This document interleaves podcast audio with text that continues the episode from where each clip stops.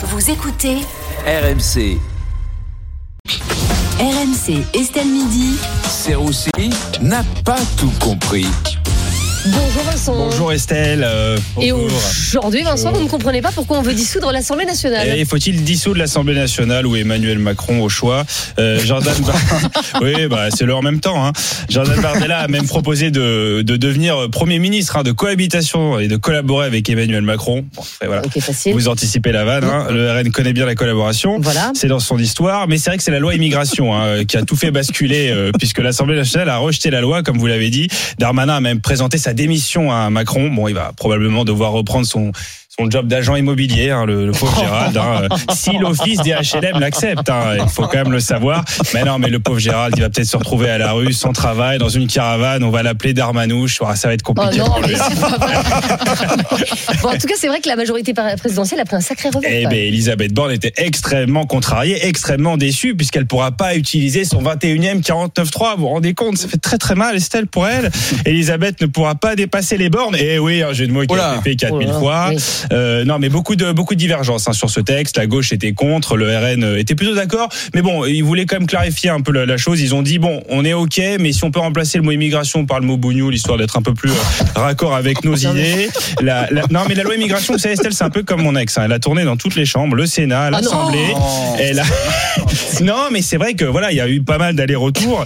Euh, au Sénat, tu avais la version Daniel Riolo du texte, hein, euh, les immigrés dehors. Après, tu as le texte euh, qui est arrivé à l'Assemblée nationale. Là, tu as eu la version Thierry Moreau, hein, bourré de compromis, flou et inaudible. On comprenait plus grand-chose au texte. C'était pas évident à comprendre. hein. Vous pensez qu'on s'achemine vers une crise politique?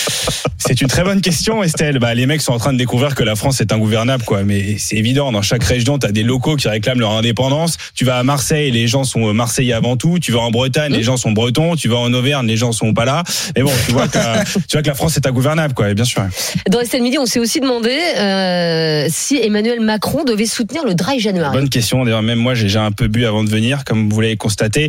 Euh, Macron doit-il donner l'exemple? Bah Bah, oui. écoutez, s'il y en a bien qui peut boire en ce moment, je pense que c'est lui, hein, le malheureux. C'est tout ce qui lui reste. hein. Même si les addictologues euh, ont demandé au gouvernement d'agir hein, pour lutter plus efficacement contre l'addiction à l'alcool, les addictologues qui sont euh, eux aussi addicts à faire chier le monde, faut le savoir. Oh. Bah non, mais les soirées en, en addictologie, moi j'aimerais bien voir ça quand même. Les mecs doivent se faire chier. Il n'y a pas une goutte d'alcool, c'est des soirées jeux de société. Et même là, tu dois avoir des mecs qui arrivent. Attention, l'abus de Scrabble est dangereux pour la santé. Hein. Faites gaffe. hein. Mais vous êtes quand même pas contre le Dry January. Bah non, bien sûr que non. Mais bon, il y avait une proposition du lobby de l'alcool quand même qui me plaisait bien. Je sais pas si vous l'avez vu, il proposait de remplacer le Dry January par le Sky January. Et ça, j'ai trouvé ça intéressant.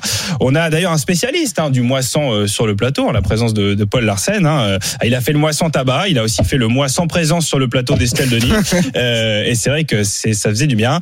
Euh, Oh, non, Paul non, mais c'est- cadeau, Paul. Vous inquiétez pas, c'est c'est un sketch. Euh, Paul, spécialiste en addictologie, qui a même inventé un nouveau mois, hein, le mois sans tabac, mais tu comptes pas les week-ends. Voilà, faudrait lui demander comment ça se passe. Mais- Le mois sans cheveux. Mais, mais vous faites comme si l'alcool n'était pas dangereux. En Non fait. mais Estelle, euh, c'est juste qu'en France, bien sûr qu'on défend l'alcool. Les, les derniers trucs qu'on exporte, c'est du camembert et du Saint-Émilion. C'est comme si les Thaïlandaises faisaient un mois sans massage. Vous imaginez l'impact, euh, l'impact économique et la déception de Daniel Riolo. Euh, non mais on devrait commencer mollo, c'est tout.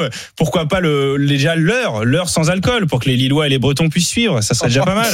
Ou faire des mois spécialisés, je sais pas, pour les addictions de chacun, genre le mois sans manif pour la CGT, je sais pas, le, le mois sans prononcer le mot immigration pour Pascal Pro, le, le mois sans, sans Arthur pour Emmanuel Lancourt, je sais pas, un truc un peu challengeant quoi. Mais, mais vous pensez que le, le gouvernement doit plus s'engager contre l'alcool non, mais c'est impossible, Estelle, parce que si le gouvernement soutient le mois sans alcool, il va, il va falloir contrer le 49.3 posé par Jean Lassalle. Et ça, excusez-moi, mais ça va pas être évident. Le mec va arriver, j'utilise le 1664, le 49.3 pour lutter contre... Merci Vincent Serroussi tous les jours dans Estelle Midi à 14h30 et en podcast euh, sur rmc.fr, l'appli RMC et toutes vos applis de téléchargement.